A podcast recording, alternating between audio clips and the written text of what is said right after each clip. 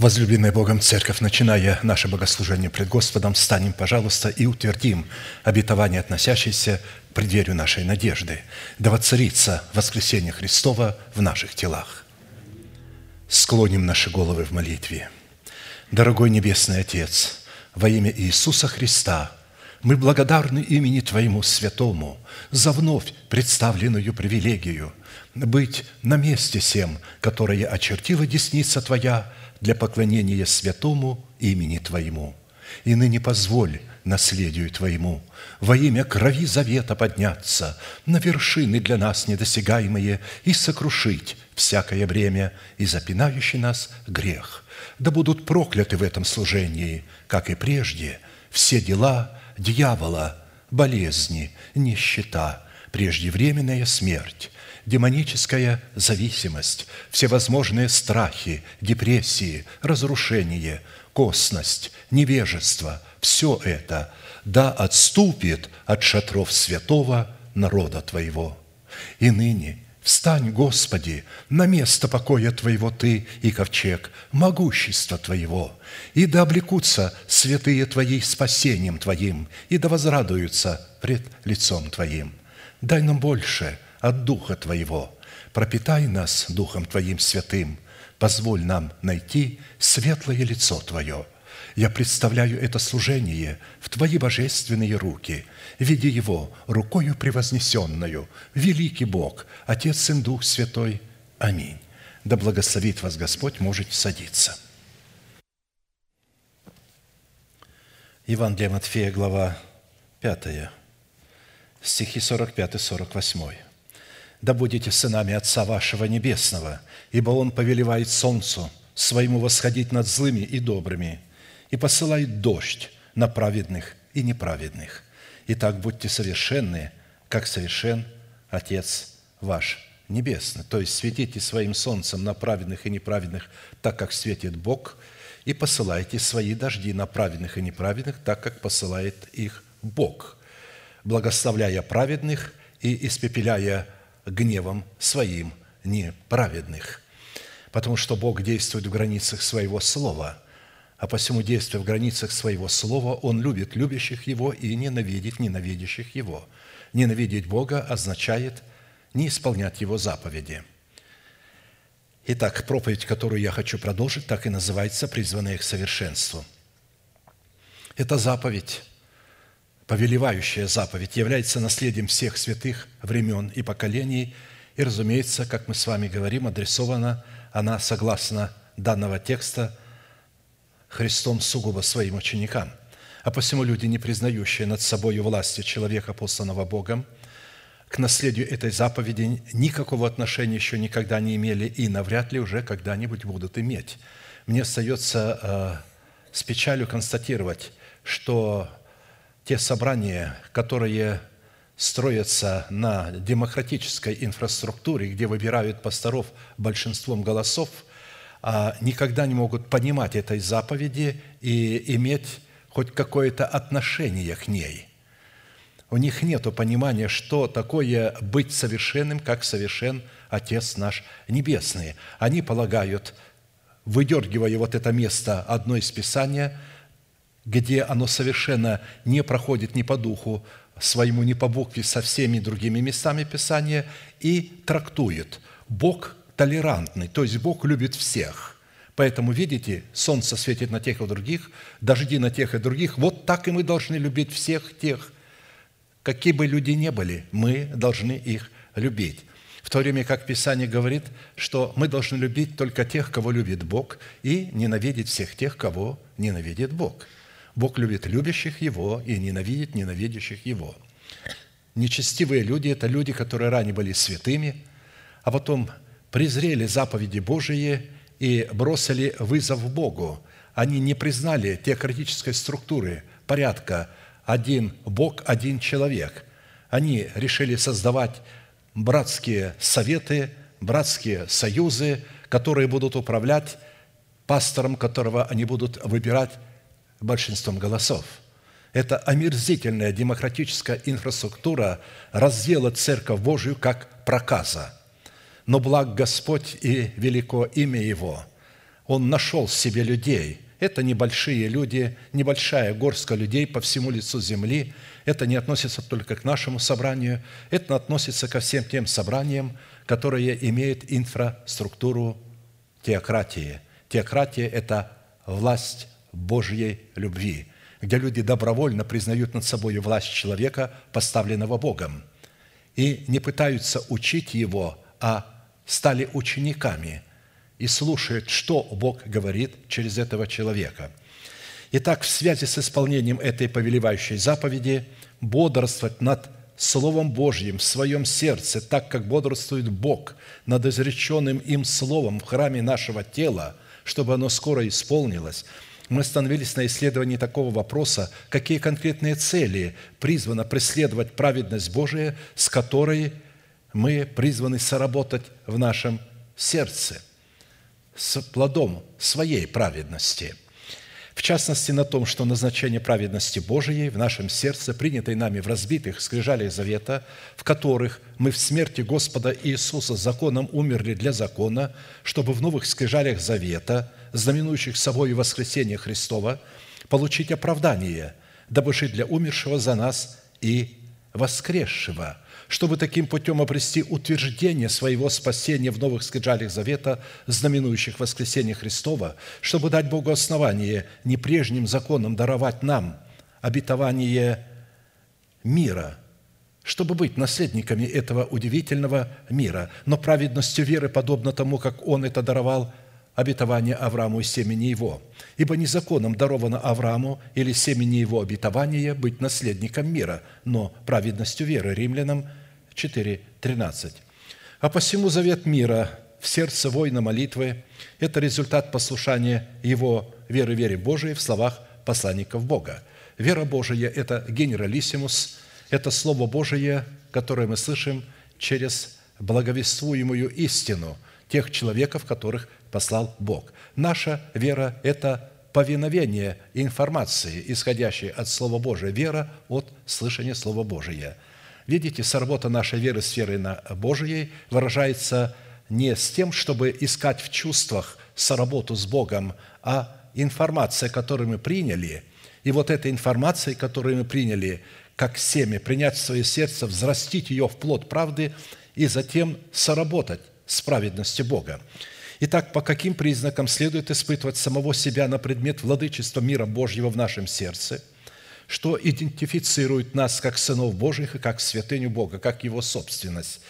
Испытывать же свое сердце на предмет владычества мира Божия следует по способности быть миротворцем, что характеризует нас как сынов Божьих, как написано «блаженны миротворцы, ибо они будут наречены сынами Божьими».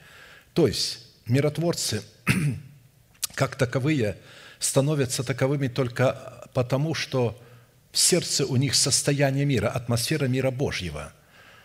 А этот мир – это плод правды, который они взрастили. Это плод правды обладает вот а, таким миром.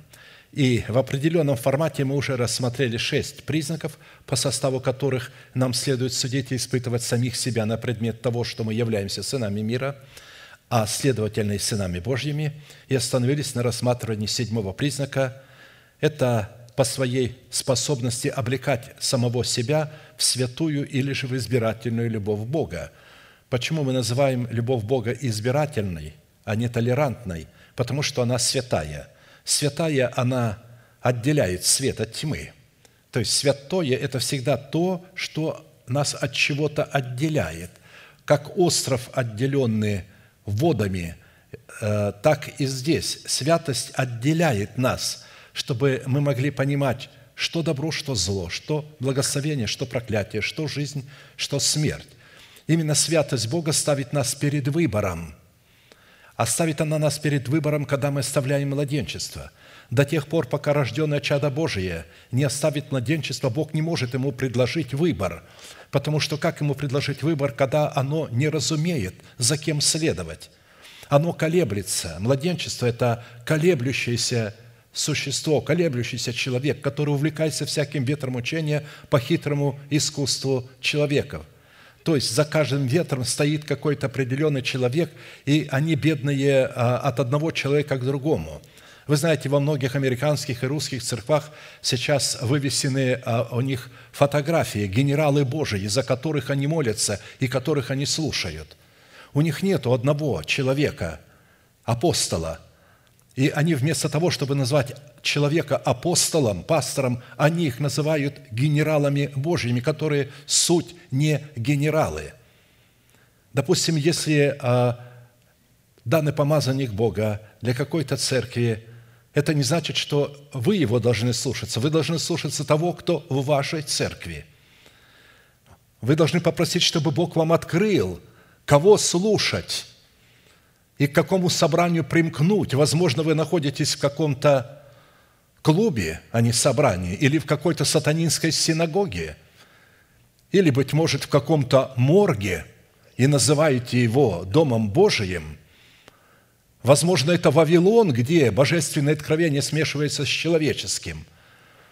Вразумитесь, попросите Бога, чтобы Он вам открыл, потому что Бог уже бросил клич, чтобы святые вышли из подобных собраний из Вавилона и нашли собрание в достоинстве доброй жены, обладающей статусом добрых или тесных врат, в которой есть конкретная учение, полнота Христового учения в 12 основаниях стены Нового Иерусалима, в 12 жемчужных воротах, в 12 э, месяцах плода древа жизни и в 12 драгоценных камнях судного наперстника. Найдите такую церковь, примкните к ней, и вы избежите наказания с Вавилоном, в котором вы находитесь.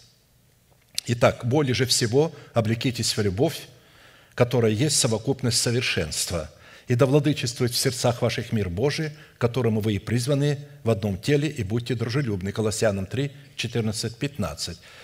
То есть мы видим, что в данном месте Священного Писания а, мир Божий может владычествовать только в атмосфере божественной любви Агапи, когда мы в нее влечемся.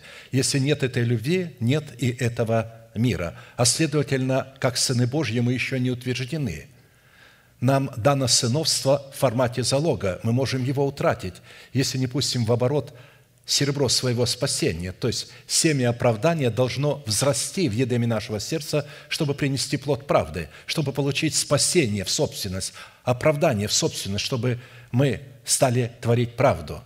Потому что только праведный человек может творить правду, праведный да творить правду еще. Пока дети Божии пытаются оправдаться а, добродетелью, упражнением даров Святого Духа, изгнанием бесов, а, евангелизацией. Это говорит о том, что у них даже понимания нет, что такое Божье призвание и чем следует оправдываться. Мы оправдываемся даром, по вере, по благодати Божией, искуплением во Христе Иисусе, потому что Бог не вменяет нам греха во Христе Иисусе. Мы должны принять такого Христа, в котором наши грехи уже не вменяются нам – а если мы приняли такого Христа, праведность которого нужно заслужить какими-то делами, вы приняли не Христа, вы приняли духа заблуждения, которого называете Христом. Оставьте этих слепых вождей, которые так разумеют и так проповедуют. Итак, в Писании избирательная любовь Бога представлена Духом Святым в свете семи неземных свойств или достоинств, или составляющих через благовествуемое слово апостолов и пророков. Это добродетель, рассудительность, воздержание, терпение, благочестие, братолюбие, любовь. 2 Петра 1, 2, 8.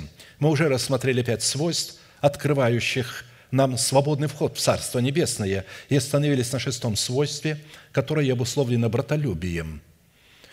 В связи с этим мы пришли к необходимости рассмотреть четыре классических вопроса, что говорит Писание о происхождении, природной сущности братолюбия, которую мы призваны показывать в своей вере, какое назначение в показании нашей веры призвано выполнять любовь Божия Агапи в атмосфере братолюбия, какие условия необходимо выполнять, чтобы получить силу показывать в своей вере братолюбие – или правильные взаимоотношения друг с другом, где нужно снисходить друг другу и прощать друг друга взаимно, как и Христос простил нас.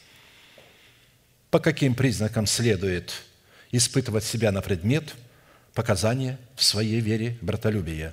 Так как первые два вопроса уже были предметом нашего исследования на предыдущих служениях, мы остановились на рассматривании вопроса третьего. При этом необходимо иметь в виду, что эти условия являются составляющими и не работают друг без друга и подтверждают истинность друг друга. Первым условием, дающим Богу основание излить свою любовь в наши сердца, которую мы уже рассмотрели в предыдущих служениях, являлось наше решение быть возрожденными от нетленного семени благовествуемого нам Слова. Именно это решение и последующая жажда познавать и творить волю Божию была предвидена и предузнана Богом прежде создания мира, что дало Богу основание явить о нас свое предопределение, чтобы мы были подобны образу Его Сына.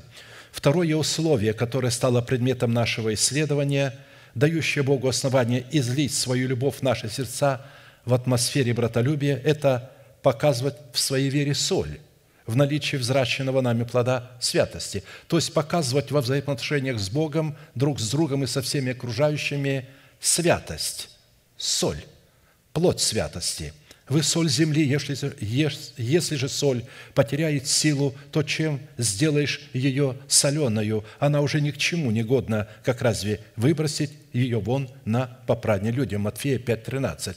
Это прямые слова Христа – Исходя из откровений Писания, наличие соли, представляющей свойства святости, образуется в человеке за счет его тотального посвящения Богу, когда он возлагается на жертвенник, на огонь этого жертвенника, которому, разумеется, предшествовало тотальное освящение. Чтобы себя возложить на жертвенник, посвятить себя Богу, необходимо произвести тотальное освящение, которое сделает нас островом, который будет омываться очистительными водами освящения. Именно представление нашего тела в жертву живую, святую, благоугодную Богу – для разумного служения, делает нас солью земли и облекает нас в достоинство святости, которое и определяет почву нашего сердца доброй и мудрой, ибо всякий огнем осолится. Видите, где мы обретаем соль? В огне Святого Духа, а этот огонь горит на жертвеннике. Чтобы мы понимали, кто такой? Если Христос представлен в жертве на жертвеннике, то огонь – это Святой Дух, который поглощает эту жертву. Ибо всякий огнем осолится, когда мы представляем свое тело в жертву живую и святую для разумного служения Богу, вот тогда происходит осоление, то есть тогда только мы можем иметь в себе соль. И всякая жертва солью осолится. Не приноси Богу жертвы твоей без соли завета твоего, но при всяком жертвоприношении приноси соль. И мы с вами говорили, что на каждую жертву необходимо было бросать священнику щепотку соли, чтобы этим показать, что эта жертва обладает солью, то есть святостью. Соль – добрая вещь, но ежели соль не солона будет, чем вы ее поправите? Имейте в себе соль и мир, имейте между собой. Марка 9, 49, 50. Таких мест очень много. Я привел их два – чтобы утвердить, что эта заповедь имеет в себе соль.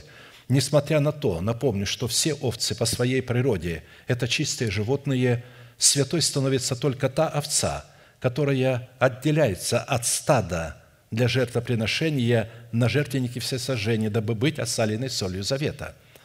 Так что святой – это всегда чистый, а чистый – это не всегда святой – Помните из притчи Христа, женщина очистила свой дом.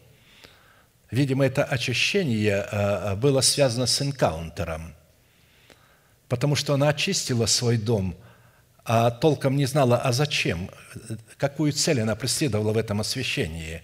Цель евангелизации, изгнания бесов, упражнение даров Святого Духа, материальное обеспечение, то, что сегодня преследуют а, ложное движение харизматов. Сама харизма, слово греческое, означает упражнение даров Святого Духа, но эти служения никакого отношения к упражнению даров Святого Духа не имеют.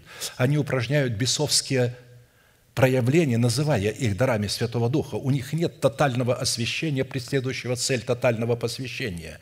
У них цель совершенно другая – не посвятить себя Богу, чтобы совлечь себя ветхого человека с делами его, обновиться духом своего ума и обречь свое тело в нового человека. У них нет этого призвания, этой цели.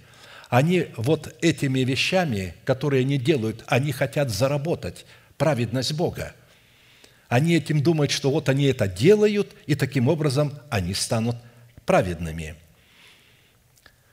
Поэтому, как я сказал, только та овца, только та молитва, та жертва, которая отделяется от стада и приносится в жертву. Жертва, отделенная от стада, испытывает дикое одиночество – дикое одиночество. Будучи стадным животным, отделенным от стада, его же не сразу отделили и приносят. Песах, Агнец, его отделяют и держат его трое с лишним суток.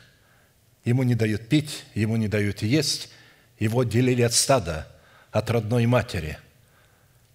Что вы думаете чувствует этот ягненок в таком диком одиночестве, в голоде и холоде – вот это и есть освящение, чтобы мы поняли, что освящение – это не мед и не сахар, это горечь смерти. Когда мы погружаемся в смерть Господа Иисуса, мы не будем там испытывать каких-то благостных чувств. Мы будем испытывать ужас. Но, конечно, не тот ужас, который испытал Христос. Ковчег, в котором был спасен Ной, построив его, это прообраз Христа – Ковчег испытывал всю бурю, все воды, весь гнев Бога, а Ной со своей семьей только чувствовал этот ужас, находясь во мраке, потому что там не было никакого света. Поэтому Бог, говоря о тех, кто находится в ковчеге спасения, в смерти Господа Иисуса через пророка Исаию сказал, «Бедная, бросаемая бурею, безутешная». То есть, слово «безутешно» говорит, что тебя в это время невозможно утешить. Но когда у тебя есть информация, ты не будешь искать утешения, а ты будешь говорить, так надлежит нам исполнить всякую правду своему телу, своей душе. Успокойся.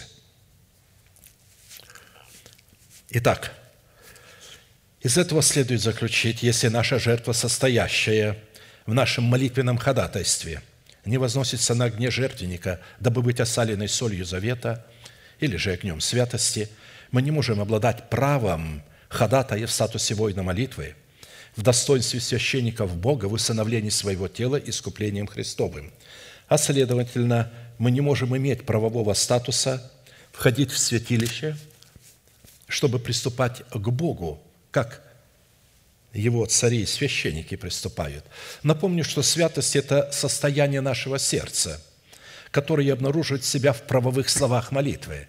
То есть это состояние должно выразить себя в правильных словах молитвы, которые изошли из уст Бога – не то, что мы выдумываем, молиться теми словами, которые мы надумали сами, какими бы они ни были высокохудожественными, в какой бы художественной высокой форме они ни выражались. Потому что есть люди, которые могут выражать слова в высокой художественной форме.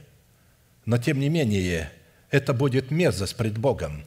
Только те слова в молитве, которые зашли из уст Бога, и которые мы находим на страницах Писания. «Возьмите молитвенные слова и идите ко мне». Не сочиняйте их, а возьмите их у меня и приходите ко мне с моими словами. И вот когда люди приходят с этими словами, которые являются правовыми, праведными, исходят из нашего сердца в достоинстве веры Божией, которую мы приняли через благовествуемое Слово – за которыми следуют поступки, обращающие на нас благоволение Бога.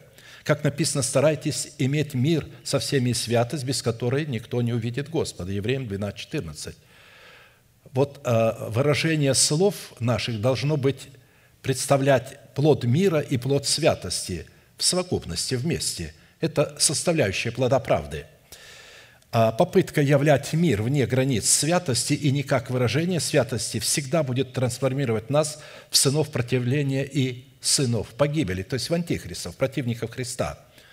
А я считаю, что с этим человеком можно иметь общение. Ну и что, что он ушел из нашей церкви? А здесь нет ничего такого страшного. Они же молятся тоже Христу. Какому Христу? А в какой они структуре находятся? А там что, теократическая структура или там демократическая структура.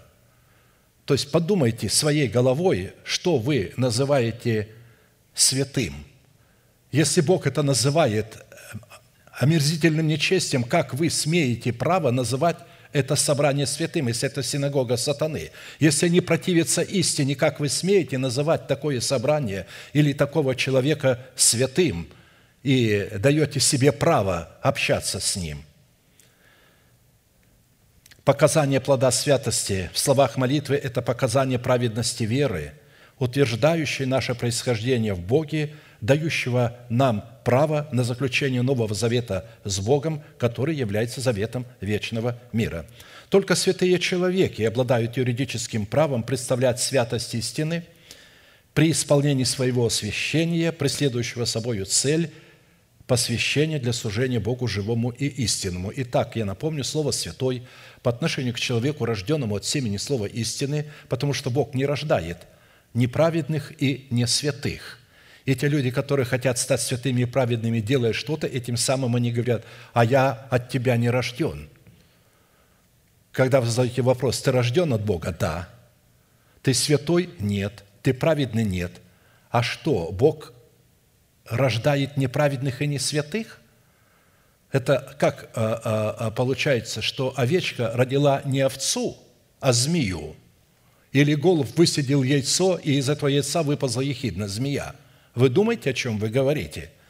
Если вы признаете, что вы родились от семени слова истины, вы должны признать, что вы оправданы воскресением Христовым, что это оправдание вы принимаете, получили даром по благодати искупления во Христе Иисусе, и что вы праведны и святые по факту вашего происхождения – по факту того, что вы родились от Бога, а не потому, что вы делаете, а потому, что сделал для вас Бог и кем является для вас Бог. Итак, слово «святой» по отношению к человеку, рожденному от Бога, означает рожденный от Бога, рожденный для Бога, происходящий от Бога, принадлежащий Богу, пребывающий в Боге, являющийся собственностью святыней Бога, искупленный Богом – отделенные для Бога от своего народа, от дома своего отца и от расливающих желаний своей души. Посвященный Богу, подобный Богу. То есть святой – это человек, подобный Богу. Наш дух, который возродился от Бога, он идентичен по своей святости Богу и по природе, потому что рожден от Бога. Входящий в удел Бога или наследующий один удел с Богом – разделяющий с Богом его властное полномочия. Разумеется, младенец, рожденный от такого великого царя, станет таковым только тогда, когда возрастет в меру полного возраста Христова. У него все это есть, но для того, чтобы обрести эти, э, этот ранг власти, ему необходимо возрасти. То есть в этом взращивании самого себя в меру полного возраста Христова, мы должны взрастить в себе вот этот плод правды, который обладает в себе свойствами святости, свойствами мира, свойствами кротости и вот этой любви Божией Агапи. Итак, Слово Святой обуславливает внутреннее состояние нашего сердца, делающего наше сердце идентичным сердцу Бога, в то время как Слово «святость» является – или являет выражение этого состояния, которое служит аргументом нашей принадлежности и нашего происхождения в Боге и от Бога, что наделяет нас правом воина молитвы в достоинстве царя, священника и пророка и дает Богу основание обратить к нам свое благоволение или свою благость. «Утверди шаги мои на путях твоих, да не колеблются стопы мои. К тебе взываю я, ибо ты услышишь меня». Боже, преклони ухо Твое ко мне, услышь слова мои». Псалом 16, 5. В Писании молитвенная фраза, обращенная человеком к Богу, «преклони Твое ухо к молитве моей» означает внимательно слушать молящегося человека, обратить очи во благо молящемуся человеку, сделаться убежищем для воина молитвы – сделаться покровом для молящегося человека, занять круговую оборону вокруг воина молитвы, стать одесную его, обращать в бегство врагов воина молитвы, поражать врагов воина молитвы. Чтобы дать Богу основание преклонить свое ухо к нашей молитве, необходимо представить Богу аргументы своего происхождения во взращенном нами плоде святости, как в атмосфере братолюбия, так и со всеми окружающими. Но ныне, когда вы освободились от греха и стали рабами Богу, плод ваш есть святость, а конец – жизнь вечная. Римлянам 6, 22. Итак, из данного определения следует, если человек не освободится от царствующего греха в своем теле путем совлечения себя ветхого человека, в котором он будет почитать себя мертвым для греха, живым же для Бога, называя несуществующую державу нетления в своем теле как существующую, он не сможет стать рабом Бога, дабы являть собою соль святости – и чтобы усвоить суть и разницу между определением святой и определением святость, во взаимоотношениях человека с Богом и со всеми окружающими, нам необходимо было ответить на ряд вопросов. Что из себя представляет, чем является и как определяется взращенный нами плод святости в наших отношениях с Богом и друг с другом и со всеми окружающими, то есть братолюбии. Во-вторых, какое назначение призвано выполнять святость в наших взаимоотношениях с Богом – и друг с другом. В-третьих, какую цену необходимо заплатить, чтобы являть плод святости в братолюбии. В определенном формате мы уже рассмотрели три вопроса и остановились на рассматривании вопроса четвертого. По каким признакам следует испытывать самого себя на предмет того, что мы имеем в себе соль, что мы являем святость в отношениях друг с другом и со всеми окружающими – мы решили ограничиться семью уже знакомыми нам признаками в кооперации взращенного нами плода святости со святостью Бога, как в братолюбии, так и со всеми окружающими, по которым нам следует испытывать себя на наличие в себе соли. Левитам 26, 1, 12.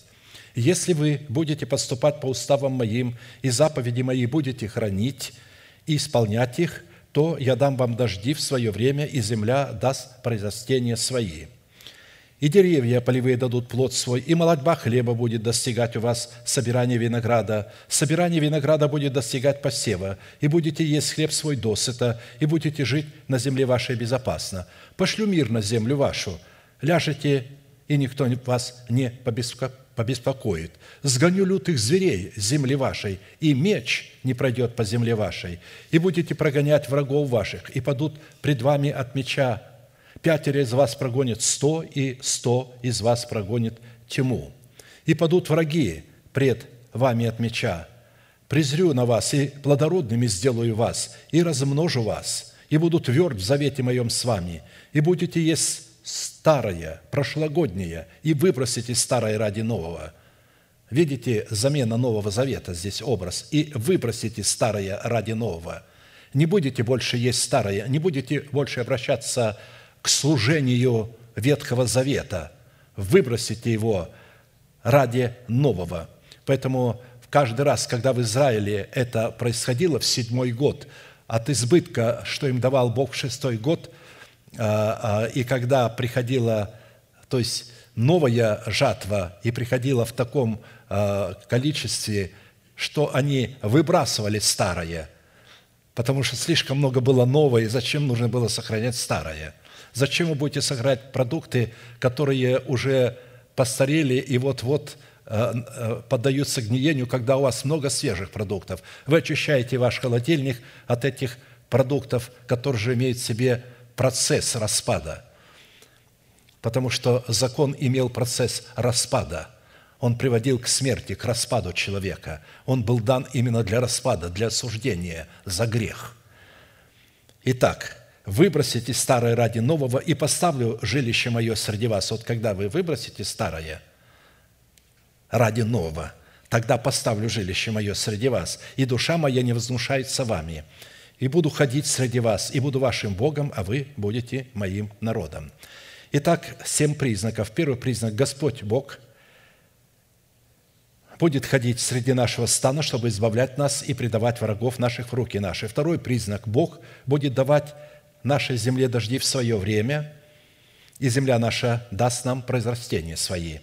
Третий признак – Бог даст нам возможность и способность есть хлеб свой досыта и жить на нашей земле безопасно. Четвертый признак. Бог пошлет мир на землю нашу, мы ляжем спать, и никто нас не потревожит, так как Он сгонит лютых зверей с земли нашей. Меч не пройдет по ней, и падут враги наши пред нами от меча. Враги наши внутри, как мы говорили, это необрезанные филистимляне, необрезанные мысли и похоти. То есть они э, будут согнаны. Это лютые звери, которые будут согнаны с нашей земли. Пятый признак – Бог презрит на нас и плодородными сделает нас, и размножит нас. Шестой признак – Бог будет тверд в завете своем с нами и поставит жилище свое среди нас, и душа его не вознушается нами. Седьмой признак – Бог будет ходить среди нас и будет нашим Богом, а мы будем Его народом.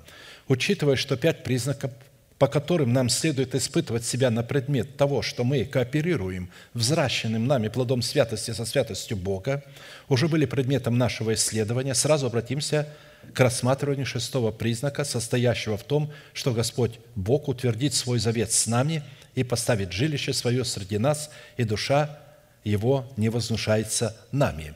Из данного признака которая является результатом соработы взращенного нами плода святости со святостью Бога, которую мы призваны показывать в своей вере, в братолюбии и со всеми окружающими, следует, что если Бог не утвердит своего завета с нами в формате своего слова, возвеличенного в храме нашего тела, превыше всех своих имен, у Него, то есть у Бога, не будет никаких оснований поставить свое жилище как в нашем теле, так и в нашем собрании – потому что Бог обязался кооперировать с нами только в границах изреченного им слова, возвеличенного им как в храме нашего тела, так и в среде нашего собрания, если оно отвечает требованиям доброй жены, обладающей достоинством тесных врат. И для этой цели мы через слушание благовествуемого нам слова в формате семени призваны сокрыть семя его слова – обращенного им в нашей совести, очищенной от мертвых дел, формат заповеди. При этом будем помнить, что очищение нашей совести от мертвых дел призвано происходить через познание истины, состоящей в крови креста Христова. А посему фраза «утвердить свой завет» означает ратифицировать свой завет между собою и нами, дабы сделать свой завет между собою и нами юридически законным и неизменным, легитимным – Однако, прежде чем утверждать свой завет между собою и нами, нам необходимо прежде всего знать не только, каким образом следует утверждать завет с Богом, но и какими полномочиями обладает завет, заключенный нами с Богом. В противном случае у нас не будет знания, что следует утверждать или что включает в себя завет между нами и Богом. А посему нам необходимо ответить на ряд ключевых вопросов. Какими полномочиями наделен завет, заключенный между нами и Богом, или же какое богатство Бог поместил в завет, заключенный между собою и нами? И, во-вторых, какие требования необходимо выполнить нам – чтобы ратифицировать завет, который мы заключили с Богом, дабы сделать его юридически законным и неизменным.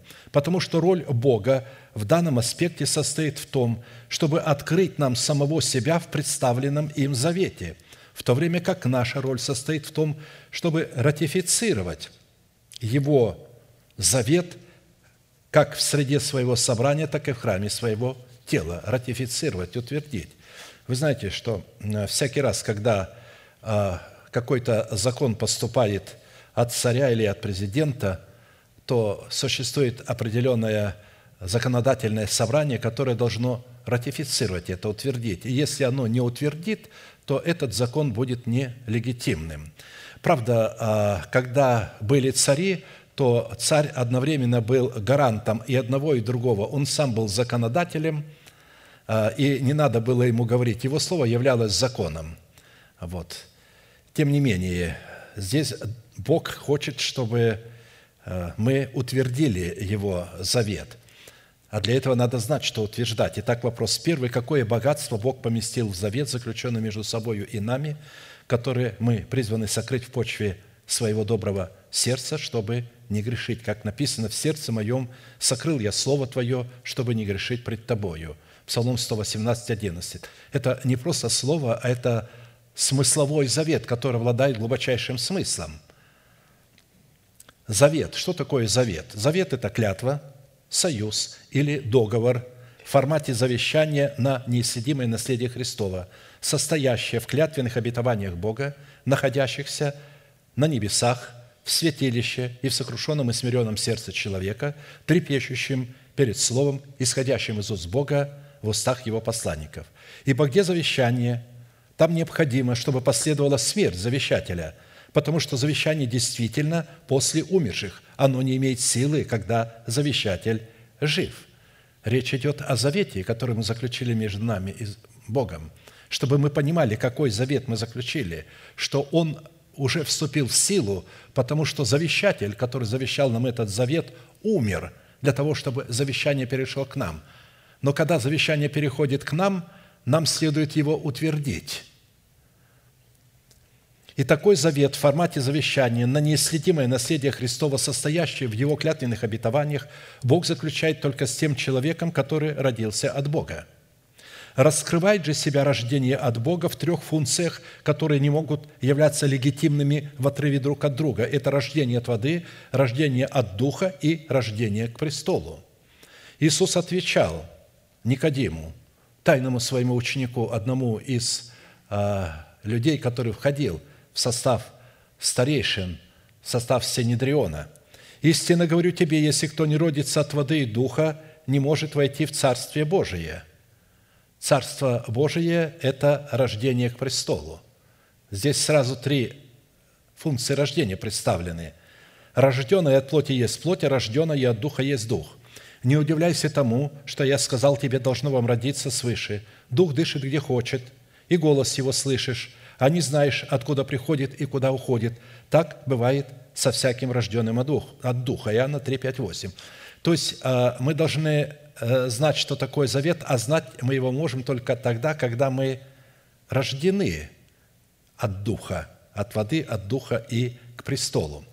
Исходя из этой неизменной констатации, если человек, принявший спасение в семени благовествуемого слова, не родится от воды и духа, что на практике означает не пустит в оборот серебро своего спасения, или же не взрастит в доброй почве своего сердца из семени слова истины, плод истины, он не сможет войти в спасение, именуемое Царством Божиим. Исходя из оригинала греческого языка, суть заключительной фразы, произнесенной Христом – Дух дышит, где хочет, и голос его слышишь, а не знаешь, откуда приходит и куда уходит. Так бывает со всяким рожденным от Духа, имеет потрясающий смысл, который сливается с Духом всего Писания. Послушайте, какой смысл в оригинале имеет вот эта фраза.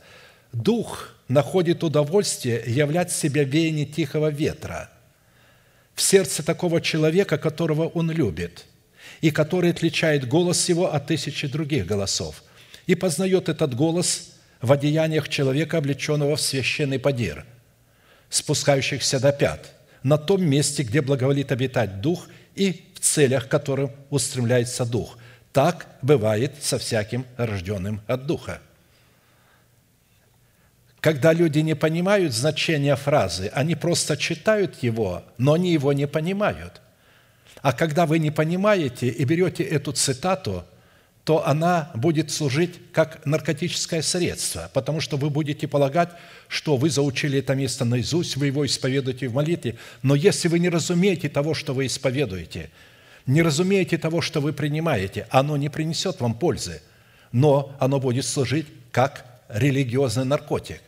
Вот почему в основном собрания обладают наркотиком – это духовные наркоманы, которые не понимают значения слов, но которые принимают и приписывают их себе и объявляют себя, что они будут восхищены, потому что они исповедуют то, что там написано, но они не понимают, что там написано и какую цену им надо заплатить, чтобы это написанное стало их собственностью – а посему из данного смыслового значения следует, что речь идет о человеке, который принял Святого Духа в качестве Господа и Господина. То есть рожденный от Духа – это человек, который принял Святого Духа в качестве Господа и Господина, потому что Он водится Святым Духом. Здесь говорится о вождении Святым Духом. Он получил эту способность и получил право называться и быть Сыном Божьим, как написано, «Ибо все водимые Духом Божьим – суть Сыны Божии» Римлянам 8, 14. Несмотря на то, что Иисус в данном диалоге с Никодимом – указывая условия для вхождения в Царствие Божие, не упомянул прямым текстом о рождении к престолу, тем не менее, функция рождения к престолу содержалась в слове о Царстве Божием. Потому что Царствие Божие в храме нашего тела, как и любое царство, не может функционировать в храме нашего тела без престола Божия, которым оно управляется, или с позиции которого оно управляется. И обнаруживать функции рождения к престолу следует по принятию и наличию в своем сердце обетования, относящихся к преддверию нашей надежды, в формате державы нетления, на которой будет царствовать Дух Святой и управлять нами, которая будет воздвигнута в храме нашего тела на месте державы смерти, которая и будет являться престолом Святого Духа, управляющим Царством Божьим в храме нашего тела. Явилось на небе великое знамение – жена, облеченная в солнце, под ногами ее луна – и на голове ее венец из двенадцати звезд. Она имела в чреве и кричала от боли ему к рождению. И другое знамение явилось на небе. Вот большой красный дракон с семью головами и десятью рогами, и на головах его семь диадим, семь венцов. Хвост его улег с неба третью часть звезд и поверг их на землю. Дракон сей стал пред женою, которой надлежало родить, дабы, когда она родит, пожрать ее младенца. То есть вся его цель была направлена на то, что находилось в чреве жены. И она должна вот-вот родить. Она кричала от боли. Начались роды. «И родила она младенца мужеского пола, которому надлежит пасти все народы жезлом железным. Но не успел древний змей причинить вред младенцу. Восхищено было дитя ее к Богу и престолу его». Откровение 12, 1, 5. В образе данного пророческого иносказания рождение к престолу, представляющее Царство Божие внутри нас, следует испытывать в храме своего тела по свойствам младенца, восхищенного к Богу и престолу Его, рожденного женою, которая была облечена в солнце, под ногами ее была луна, а на голове у нее было 12 звезд. Итак, во-первых, под образом жены, родившей младенца мужеского пола, следует рассматривать собрание святых из среды которых была избрана невеста Агнца, обладающего свойством младенца мужеского пола. Во-вторых, достоинства, которыми обладала жена, на самом деле являлись свойствами младенца мужеского пола, которого она родила, а не ее свойствами. А посему под образом младенца мужеского пола следует рассматривать категорию мудрых дев, в то время как под образом жены следует рассматривать категорию неразумных дев – в противном случае, если бы в противном случае эта жена была бы восхищена вместе с рожденным ею младенцем, если бы она обладала свойствами младенца, свойством мудрой жены – то, что младенец, рожденный женою, представлен в мужеском, в мужском роде, говорит о том, что категория мудрых дев, независимо от своего пола, в измерении времени, обладает способностью исповедовать своими устами семя веры Божией, пребывающей у нее в сердце. В этом и состоит мудрость мудрых дев. Семя – это мужская функция, поэтому независимо от пола, от сословия, от возраста, любой человек – маленькая девочка, маленький мальчик, пожилой человек или пожилая сестра, исповедующая своими устами веру Божию, пребывающую в сердце, становится младенцем мужеского пола. Она исполняет функции мужского рода – Поэтому везде, где написано по отношению к мужскому роду и к братьям, это написано ко всем, потому что во Христе Иисусе нет мужского и пола и женского. Под образом солнца, в которое была облечена жена и которая является достоинством младенца мужеского пола, следует рассматривать обличение нашего тела в воскресение Христова. Она была облечена в солнце. Солнцем, помните, является у нас Самсон, солнышко, наш новый человек, э, в которого мы призваны облечься, дабы облечься в нового человека. Под образом Луны, которая была под ногами жены и которая является достоинством младенца мужеского пола, следует рассматривать обновление нашего мышления и духом нашего ума. что позволило нам обуздать сферу наших эмоций, дабы представить члены нашего тела в орудие праведности. То есть обновленное мышление – это наш ум, обновленный. А вы знаете, что Луна не имеет своего собственного Солнца, а она берет свет от Солнца, она кооперирует с Солнцем, она передает ночью солнечный свет на Землю и управляет ночью от имени Солнца, как наш обновленный ум управляет нашими эмоциями, членами нашего тела от Солнца, от имени нашего нового человека – Образ свинца из 12 звезд на голове жены, который, являет, который является достоинством младенца мужеского пола, это образ начальствующего учения Христова в 12 основаниях стены Нового Иерусалима и в 12 жемчужных воротах, открывающий путь к древу жизни 12 раз в году, приносящему плод свой. Таким образом, 12 звезд на голове жены, которые являются достоинством младенца мужеского пола, это печать Бога на наших челах в способности нашего обновленного мышления кооперировать с нашим новым человеком. Наше обновленное мышление не может напрямую кооперировать со Святым Духом, но оно может напрямую кооперировать с нашим новым человеком, который напрямую кооперирует со Святым Духом, живущим в нашем сердце, на престоле, который воздвигнут на месте разрушенного престола державы смерти. Учитывая же, что Царство Божие, к престолу которого был восхищен младенец мужеского пола, многозначно, многогранно и многофункционально, о чем свидетельствуют различные образы и насказания и притчи о Царстве Божием – я напомню некоторые из его значений, охватывающих и проникающих во все сферы творения и связывающих все сферы воедино во Христе Иисусе. Так как в исследовании грядущего Царства Бога, призванного воцариться в храме нашего тела, в достоинстве престола, управляющего Царством Божиим внутри нас, эти значения призваны являться для нас результатом соработы взращенного нами плода святости со святостью Бога, которую мы призваны показывать в своей вере, в братолюбии со всеми окружающими. Во-первых, Царство Божие – это непосредственное место, выраженное в небесах, где пребывает и владычествует Бог. Господь на небесах поставил престол свой, и царство его всем обладает. Псалом 102, 19. При этом будем помнить, что речь идет о завете – Завет, заключенный между Богом и нами, он содержит в себе Царство Божие, наследие Царства Божие, которое Бог обещал нам в наследие и которое должно открыться в нас, в державе нетления. Во-вторых, Царство Божие – это место в духе человека, где пребывает и владычествует Слово Божие и Святой Дух.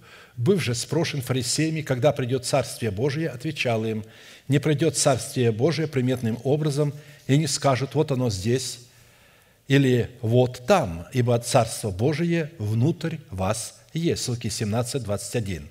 В-третьих, Царство Божие – это исполнение в храме нашего тела грядущих обетований Божьих через молитву. То есть Царство Божие начинает исполняться в храме нашего тела, когда мы исповедуем в молитве веру Божию, пребывающую в нашем сердце. Он сказал им, Иисус, своим ученикам – когда молитесь, говорите, «Отче наш, сущий на небесах, да святится имя Твое, да придет Царствие Твое». То есть, куда должно Царство Божие прийти? Внутрь нас, в наше тело. И когда человек молится, да придет Царствие Твое, и не разумеет, а куда это Царство должно прийти, это молитва в суе. Он же не понимает, куда оно должно прийти – он же не преследует цель молитвы, да придет Царствие Твое. Когда я говорю, да придет Царствие Твое, я знаю, о чем я говорю. Я говорю, да придет Царствие Твое в теле моем, или же да воцарится держава жизни в храме тела моего. Вот что Христос научил молиться своих учеников. Да будет воля Твоя и на земле, как и на небе. Да будет воля Твоя в храме моего тела на земле такой же, какой она является на небесах. В-четвертых, Царствие Божие – это взращивание в нашем духе плода праведности, мира и радости в совокупности вот этих трех свойств. Ибо Царство Божие не пища и питье, но праведность и мир и радость во Святом Духе. Римлянам 14, 17. Видите, когда мы ищем Царство Божие, мы должны искать его в праведности, мире и радости во Святом Духе. Искать во Святом Духе – это значит быть водимыми Святым Духом. Когда мы погружаемся во Святой Дух, Дух Святой несет за нас ответственность перед Богом. Когда мы принимаем Дух Святой в себя, мы несем ответственность за то, чтобы представлять Святой Дух тем, с кем мы общаемся. Поэтому очень важно понять, в и когда внутри нас, и когда вне нас, когда мы во Христе, и когда Он в нас. Но здесь речь идет о Духе Святом, который представляет Христа. Потом очень, очень важно, что Царство Божие такое, и поэтому мы его и должны искать. Оно не пища и питье, как люди пытаются искать Бога в материальном обеспечении. Это праведность, это плод правды. В чем выражается плод правды? Когда мы почитаем себя мертвыми для греха, живыми для Бога, и начинаем это исповедовать, называя несуществующее как существующего, Бог меняет нам это в плод правды – и мы должны знать, что вот здесь и есть Царство Божие, здесь и есть завет Бога. Он в наших устах. И тогда Бог берет этот завет, который мы выразили в наших устах, как веру сердца, и облекает нас в этот завет. И когда Он облекает нас в этот завет, Он несет за нас ответственность. Когда мы этот завет помещаем в себя, мы несем ответственность за этот завет, чтобы представлять его друг перед другом и со всеми окружающими. В-пятых, Царство Божие – это воцарение в нашей сущности благодати Божией через праведность нашего сердца, призванной облекать нас в достоинство жизни вечной. Дабы как грех царствовал к смерти, так и благодать воцарилась через праведность к жизни вечной Иисусом Христом, Господом нашим. Римлянам 5, 21. Мы всякий раз, говоря об этом месте Писания, делаем ударение на том – что благодать не может пребывать в человеке до тех пор, пока он не взрастит плод праведности, в котором будет плод святости, плод мира и плод, плод радости, то есть составляющие вот этого плода. До тех пор, пока человек не взрастил это в себе, никакой благодати в нем нет. Там есть закон Моисея, и этот человек находится по стражу закона. Поэтому он языком говорит одно, он говорит того, чего у него нет в сердце. Он говорит то, он говорит правильные слова, но он их не понимает. А когда он их не понимает, он не может их нести в сердце. Невозможно вносить в сердце заповедь, которую мы не понимаем. Заповедь нужно истолковать и раскрыть. Раскрыть заповедь – это закон, это завет. И чтобы завет этот внести в свое сердце, надо понимать, в чем состоит содержание внутреннее этого завета – и поэтому только тогда мы должны стремиться к этому, чтобы оставить младенчество, чтобы оставить слушать всех подряд, а слушать только одного, чтобы научиться распознавать голос Божий только в одном человеке и исследовать за словами этого человека. И когда это произойдет, когда мы это примем и познаем, и как только мы принимаем такого человека, вот как только мы его принимаем, в это время воцаряется благодать Христова – потому что эта благодать дается через этого человека. Ибо все обетования Божьи во Христе Иисусе, да, аминь, в славу Божию через нас. Кому простите грехи, тому простятся, на ком оставите, на том останутся. Видите, от этих человека зависит прощение наших грехов по благодати Божией. А когда человек приходит, исповедует грех, а потом говорит, оставляет церковь и уходит. Я объявил всем тем людям, я думаю, я не слышали – что все, которые исповедали свои грехи, а все, которые ушли, они исповедали грехи блуда, пьянства и всевозможные развращения. Все грехи их на их голове. Почему? Потому что они отвергли меня. Отвергли это собрание. Притом нечестивый человек, которого не ушли, не требует этого. Он говорит, исповедуйтесь напрямую Богу. То есть он извратил Писание, что напрямую исповедаться Богу никто не может. Вы нарушаете порядок Бога – как вы напрямую Богу будете исповедоваться и как Бог будет вас прощать, если Бог, будучи верен своему Слову, передал эту функцию апостолам, кому простите грехи, тому простятся, на ком оставите, на том останутся. Когда я стал это делать, вы знаете, какой взрыв был среди епископов? Они говорят, кто он, что прощает грехи? Они же никогда грехи не прощали – они объявляли прощение по пророчеству. Они молятся, Господи, прощен грех этому человеку, которого не отлучили за грех. И если в пророчестве будет сказано, что прощен, они объявят этого человека прощенным, примут в церковь, но только все равно ставят за них шелеев. Он был в блуде. И поэтому он никакой позиции в церкви занимать не может. Он все время будет там где-то. Но на самом-то деле это не так – ведь когда Бог прощает грех, Он изглаживает его из памяти, и человек может быть восстановлен в своей позиции.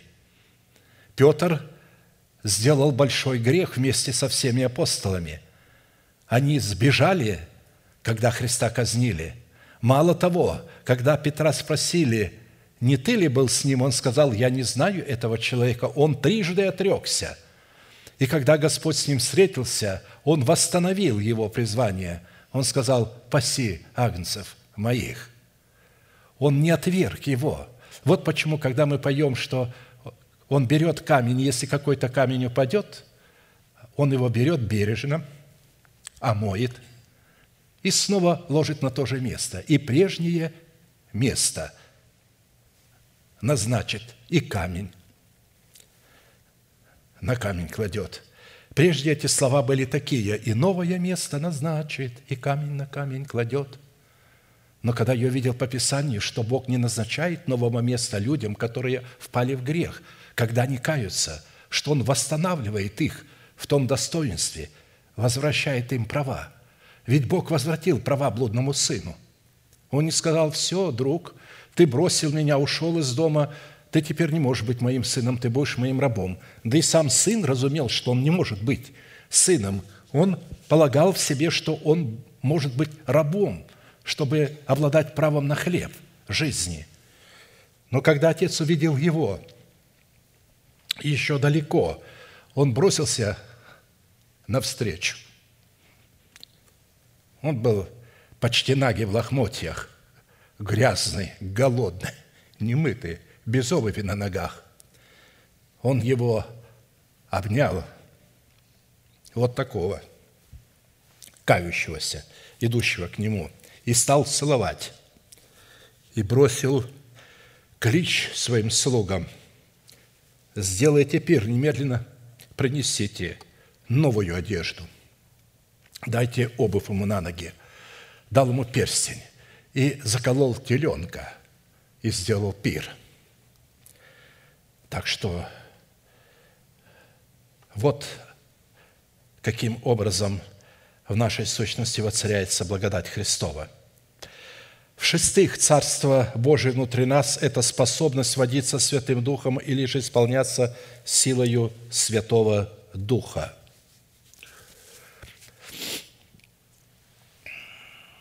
«Как я не иду к вам, то некоторые из вас возгордились. Но я скоро приду к вам, если угодно будет Господу, и испытаю не слова возгордившихся, а силу. Ибо Царство Божие не в слове, а в силе слова. А в оригинале, потому что некоторые читают, что оно не в слове, а в силе. На самом деле в оригинале имеется в виду не в слове, в котором нет жизни, а в силе слова, когда в этом слове есть жизнь выходят два человека и читают одно и то же место Писания. И когда один читает, немедленно у людей какой-то свет приходит, и вдруг они начинают что-то понимать. Вы знаете, когда я начинаю читать просто вам Слово Божие, у вас уже есть откровение на него. Вы вдруг начинаете понимать. И это мне говорят почти все люди, почти во всех собраниях. Я только начинаю читать, а они уже видят тему – когда другой читает это же место, они ничего не видят. А он прочитает и просто будет пересказывать. Поэтому здесь речь идет, что эти люди обладают Словом Божиим, которое помазано силою Святого Духа. Когда этот человек говорит, вы начинаете видеть Бога, Его природу – и то, что Он сделал для вас, и то, что вы должны сделать для того, чтобы наследовать все то, что Он сделал для вас. В-седьмых, Царство Божие – это состояние нищеты человеческого духа, в которой человек добровольно отказывается от зависимости всего, что он имеет, в пользу обладания Царством Небесным. И он, возведя очи свои на учеников своих, говорил, «Блажены нищие духом, ибо ваше есть Царство Божие». Луки 6, 20.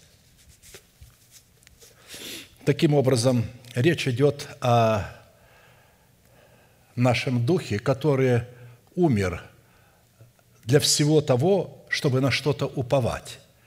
Намеренно сам, потому что в смерти Господа Иисуса мы умираем для всякого упования на любую нашу праведность, произведенную нами. Даже если мы ее произвели правильно, мы в это время не уповаем на праведность, которую мы произвели.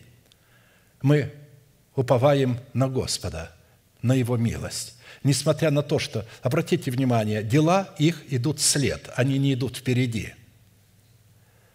Почему они не идут впереди? Потому что, когда мы придем к Богу, мы не можем а, говорить, вот, Господи, что я сделал, посмотри. Когда мы идем к Богу, мы идем и показываем смирение. Мы показываем наше смирение перед Богом. Плод Духа показываем, не дела праведности, а плод Духа – когда человек хочет показать то, что он сделал, Господи, посмотри, а, сколько я исцелял именем Твоим, бесов изгонял, чудеса многие творил, посмотри, сколько я собраний создал, сколько я людей привел к Тебе. Он нет. Богу это не нужно. Ты ничего этого не делал. Ты думал, что это ты делал – это Бог делал, не ты. Да, Бог делал через тебя, но это не ты делал, это Бог через тебя делал. Это не тебе принадлежит, это Богу принадлежит. А тебе что принадлежит? Что ты должен принести Богу? Когда вы принесете мне много плода, вот тогда прославится Отец. Вот когда мы приносим свой характер, говорим, Господи, посмотри, какой я была и какой я стала. Посмотри, я обижалась, я завидовала – во мне жила похоть, я обманывала. А теперь посмотри, какая я стала. Я совершенно другая. Я такая, как ты. То есть эти люди будут иметь дерзновение встретить Господа и сказать, Господи, я точно такой, какой ты по своей природе. Посмотри на, на мое свойство, на мой характер. Я совершенно не та. Я забыла, какой я была. Я умерла для той, какой я была – Восьмых, Царство Божие – это способность посредством соработы своей веры с верой Божией находить или обнаруживать самого себя во Христе и найтись в нем не со своей праведностью, которая я от закона, но с той, которая через веру во Христа, с праведностью от Бога по вере. Филиппийцам 3,9. Итак, чтобы обнаружить себя или найти себя во Христе – не со своей праведностью, которая выражается в делах закона, но с той, которая через веру во Христа Иисуса с праведностью от Бога по вере, необходимо крещением в смерть Господа Иисуса погрузиться в эту смерть, чтобы законом умереть для закона, чтобы жить для Бога. Законом я умер для закона, чтобы жить для Бога. Я сораспялся Христу, и уже не я живу, но живет во мне Христос. Видите, а, а, для того, чтобы быть в Нем, надо, чтобы и Он был во мне. А чтобы Он был во мне, мне надо сораспяться Христу. Мне надо умереть для своего народа, для дома своего Отца и для расливающих желаний своей души. Далее. Это мы рассматриваем завет, чтобы знать, что следует утверждать. Сам по себе завет, который Бог заключает между собой и человеком, рожденным от семени слова истины, через слушание благовествуемого слова, содержит в себе три функции, которые не могут являться легитимными друг без друга. Это завет крови, завет соли и завет мира. То есть мы сразу увидели, что, во-первых, для того, чтобы заключать этот завет, нужно быть рожденным от воды, от духа и к престолу, а, и заключить этот завет в трех функциях завет крови, завет соли и завет мира. Не будем оставлять собрание своего, как есть у некоторых обычай, но будем увещевать друг друга, и тем более, чем более усматриваете приближение дня онного. Ибо если мы, получив познание истины относительно нашего собрания или же относительно того, что означает пребывать во Христе. Пребывать во Христе – это пребывать в теле Христовом, которым является избранный Богом остаток, Его церковь.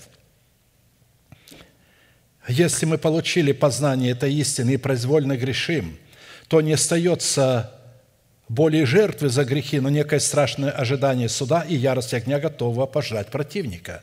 Если отвешийся закона Моисеева при двух или трех свидетелях без милосердия наказывается смертью, то сколь тягчайшему, думаете, наказанию повинен будет тот, внимание, человек, оставляющий собрание свое, тот, кто попирает Сына Божия и не почитает за святыню кровь завета, который освящен, и Духа благодати оскорбляет. Евреям 10, 25, 29. Вы видите, человек, оставляющий свое собрание, говорит, а что, только здесь Бог, Бог же и там, и легко туда переходит. Он не понимает, что он сделал, что он попирает Сына Божия и не почитает за святыню кровь завета. Он вступил в завет, а теперь попирает эту кровь. Второе Паралипоменон 13.5. «Не знаете ли, вы, что Господь Бог Израилев дал царство Давиду над Израилем навек ему и сыновьям его по завету соли. Имейте в себе соль. Вот если нет этой святости, плода святости, потому что плод же ваш есть святость, а конец жизнь вечная. Если нету этого, то значит, вам не может быть дать царство над вашим телом. Ваш разум не обновлен. Поэтому здесь мы встречаемся с заветом соли, который мы заключили, что находится в этом завете с Богом. А горы сдвинутся и холмы поколеблются, а милость моя не отступит от тебя, и завет мира моего не поколеблется, говорит милующий тебя Господь. Исайя 54, 10. Завет мира, завет покоя. И заключу с ними завет мира и удалю с земли лютых зверей, так что безопасно будут жить в степи и спать в лесах. Иезекииле 34, 25. Этих мест много, но эти три функции, они не работают друг без друга, они нелегитимны друг без друга. Когда мы вступаем э, в завет в функциях трех рождений, э, вот с этими тремя функциями завета, они сливаются друг с другом. Невозможно иметь первую часть завета и не иметь последующей. Если вы, э, то есть, заключили завет с Богом, то, разумеется, вы заключили этот завет во всех трех функциях. И заключается такой завет с Богом смерти Господа Иисуса Христа в трех функциях крещений, которые также не могут являться легитимными в отрыве друг от друга. Это крещение водою, крещение Святым Духом и крещение огнем.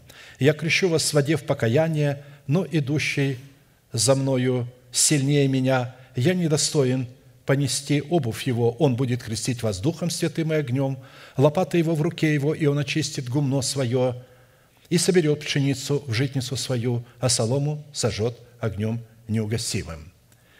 Завет, который Бог заключает между собою и человеком, раскрывает себя в трех функциях воли Божией, которые также не могут являться легитимными друг без друга. Это воля благая, воля угодная и совершенная. Итак, умоляю вас, братья, милосердием Божиим, представьте тела ваши в жертву живую, святую, благоугодную Богу для разумного служения, и не сообразуйтесь с веком сим, но преобразуйтесь обновлением ума вашего».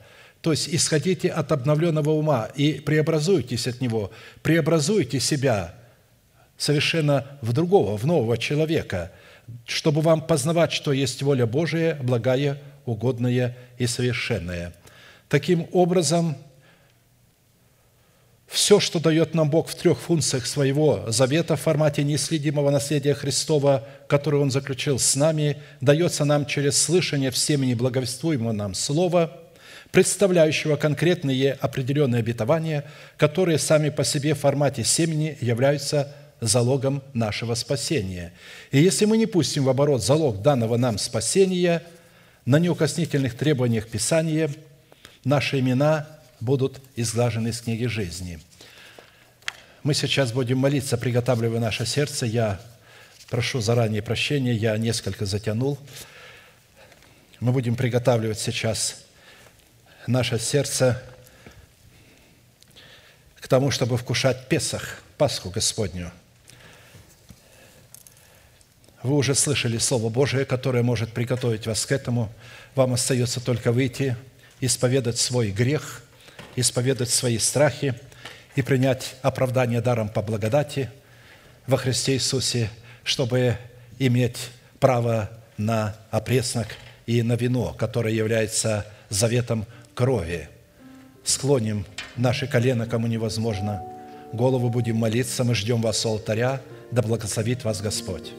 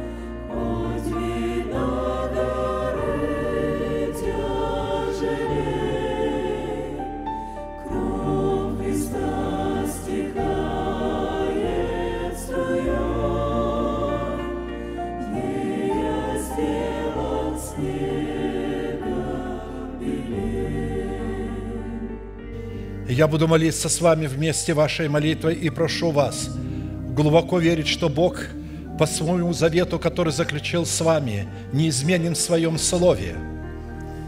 Несмотря на то, что вы согрешили или пали, Он остается вашим Богом. Он видит ваше страдание, вашу муку и ваше желание освободиться от рабства греху. Глаза закрыты – это элемент тайной комнаты, ладони подняты к небесам. Это знак того, что ваши руки без гнева и сомнения. Молитесь вместе со мной. Небесный Отец, во имя Иисуса Христа, я прихожу к Тебе, я раскрываю мое сердце, я открываю его боль. Ты видишь, что я раб моих страстей и похотей. Я ненавижу это рабство, это унижение – я Твое дитё, я рожден от семени Твоего Слова, я люблю Твое Слово. Избавь меня от греха моего, разрушь оковы греха, исцели мое сердце, исцели мою рану, воздвигни в моем теле державу нетления. И прямо сейчас, перед небом адом, я хочу исповедовать, что согласно Твоего Слова – я омыт, я очищен, я исцелен, я восстановлен, я оправдан, я спасен. Прощаются грехи ваши и беззакония ваши во имя Иисуса Христа. Да благословит тебя Господь, да презрит на тебя светлым лицом своим и помилует тебя и да даст тебе мир – да падут вокруг тебя тысячи и десятки тысяч, одесную тебя, а к тебе не приблизятся. Да придут на тебя благословения гор древних и холмов вечных. Да придет все это на тебя и на потомство твое, и исполнится на тебе, и весь народ да скажет Аминь.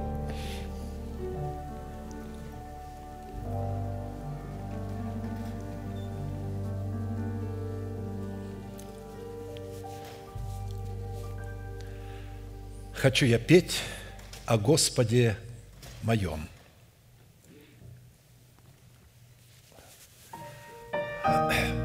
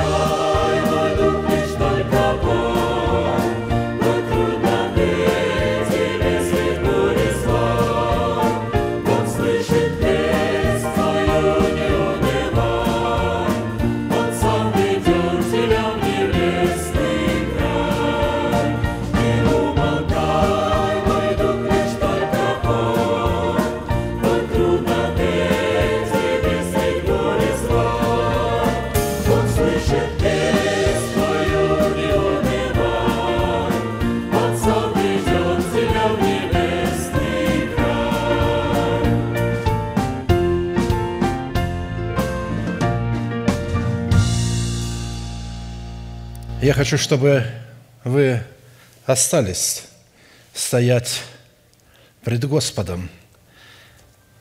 И я прочитаю это место Священного Писания. Почему я не посадил вас? Потому что в мое сердце пришла мысль, когда Бог сказал Иову, «Стань как муж, припаяшься и слушай, что я буду говорить». Это, конечно, образно, но вы сейчас представляете себя как муж пред Господом, который имеет веру Божию и исповедует ее.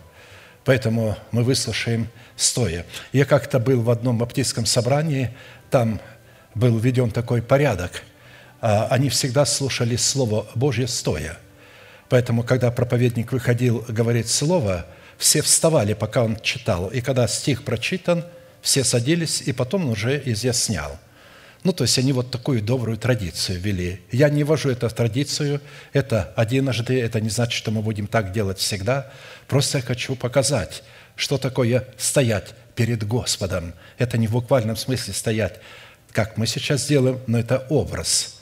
Встать, припоясать чресло как муж, то есть чресло нашего ума, и выслушать, что говорит Господь. 1 Коринфянам, глава 11, с 23 стиха. «Ибо я самого Господа принял то, что и вам передал, что Господь Иисус в ту ночь, в которую предан был, взял хлеб и, возблагодарив, преломил и сказал, «Примите, едите, сие есть тело мое за вас сломимое, сие творите мое воспоминание». Также и чашу после вечери сказал, «Сия чаша есть новый завет в моей крови, сие творите, когда только будете пить в мое воспоминание. Ибо всякий раз, когда вы едите хлеб сей, всякий раз, когда вы едите хлеб сей и пьете чашу сию, смерть Господню возвещаете, доколе Он придет. Посему, кто будет есть хлеб сей или пить чашу Господню недостойно, виновен будет против тела и крови Господней. Да испытывает же себя человек, и таким образом пусть ест от хлеба сего и пьет из чаши сей. Ибо кто ест и пьет недостойно, тот ест и пьет осуждение себе, не рассуждая о теле Господнем. Рассуждать о теле Господнем означает, что вы находитесь в теле Христовом. И благодаря тому, что вы находитесь в теле Господнем, в теле Христовом, Он несет за вас ответственность и оправдывает вас.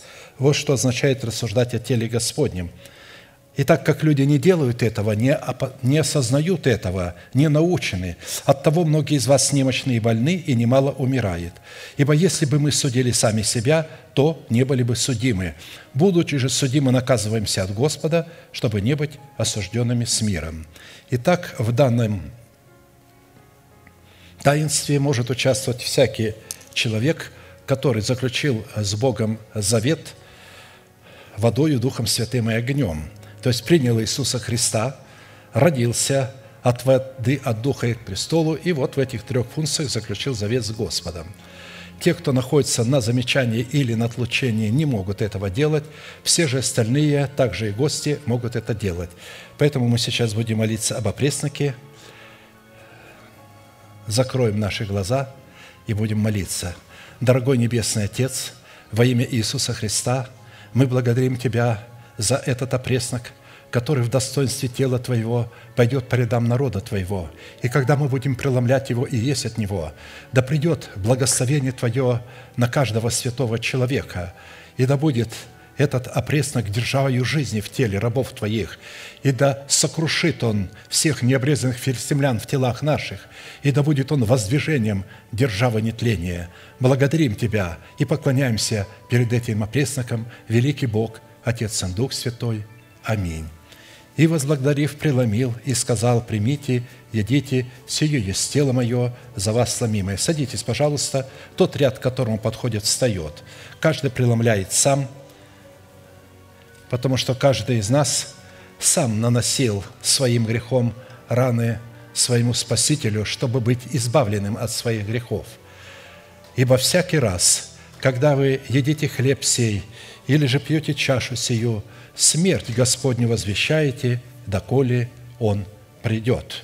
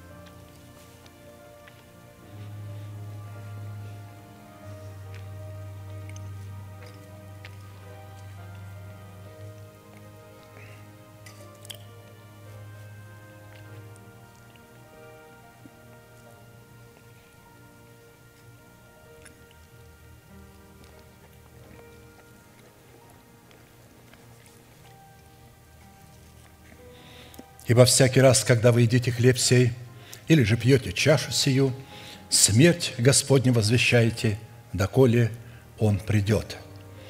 Возвещать смерть – это попирать врагов, живущих в нашем теле, и сглаживать память о них, и быть свободным от своего греха, живущего в нашем теле, называть несуществующее как существующее. Вот что означает всякий раз, когда вы едите хлеб сей или же пьете чашу сию, смерть Господню возвещаете.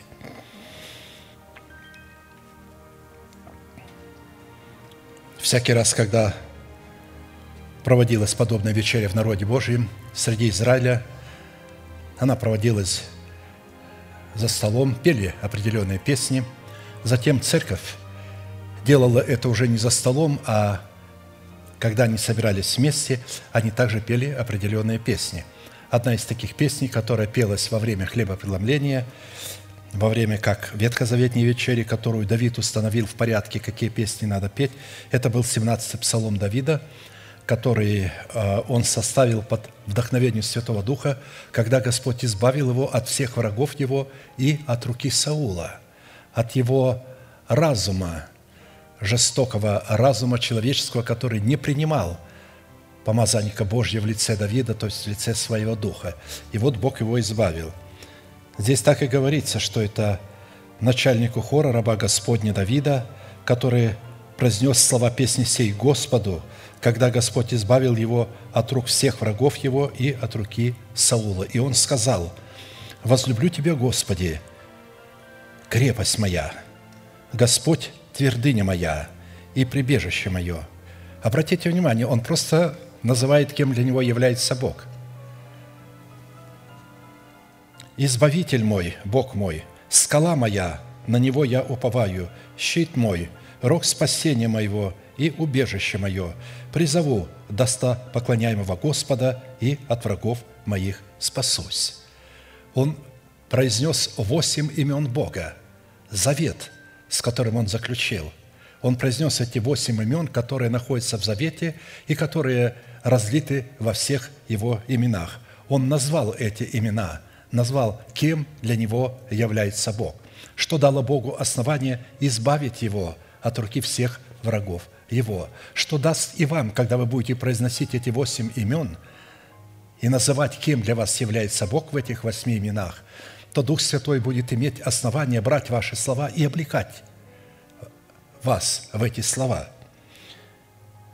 «Объяли меня муки смертные, и потоки беззакония устрашили меня. Цепи ада обрегли меня, и сети смерти опутали меня». Это когда мы погружаемся в смерть Господа. Это то, что будет с нами происходить. Встанем, пожалуйста.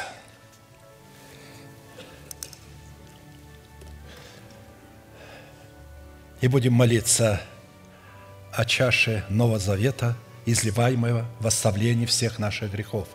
Небесный Отец, во имя Иисуса Христа мы благодарим Тебя за чашу Нового Завета, изливаемую в оставлении наших грехов. Когда она пойдет по рядам народа Твоего, и мы будем прикасаться и пить из нее, да будет проклята всякая болезнь и немощь в наших телах, да будет проклят и уничтожен всякий грех, всякая необрезанная мысль и всякая похоть. И да явится слава Твоя на нас и в нас, и да будем мы исцелены от власти греха и власти болезни – Благодарим Тебя за эту чашу и поклоняемся пред нею, великий Бог, Отец, Сын, Дух Святой. Аминь. Садитесь, пожалуйста, тот ряд, к которому подходит, встает. Точно так же, как вы служили друг другу в хлебопреломлении, точно так послужите и в чаше. Чаша – это сам Христос, одна на все века, на все времена, из которой мы пьем – если вы будете пить кровь Сына Человеческого, будете иметь в себе жизнь. Если будете есть тело Его, будете иметь в себе жизнь.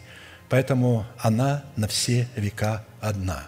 Ибо всякий раз, когда вы едите хлеб сей или же пьете чашу сию, смерть Господню возвещаете, доколе Он придет.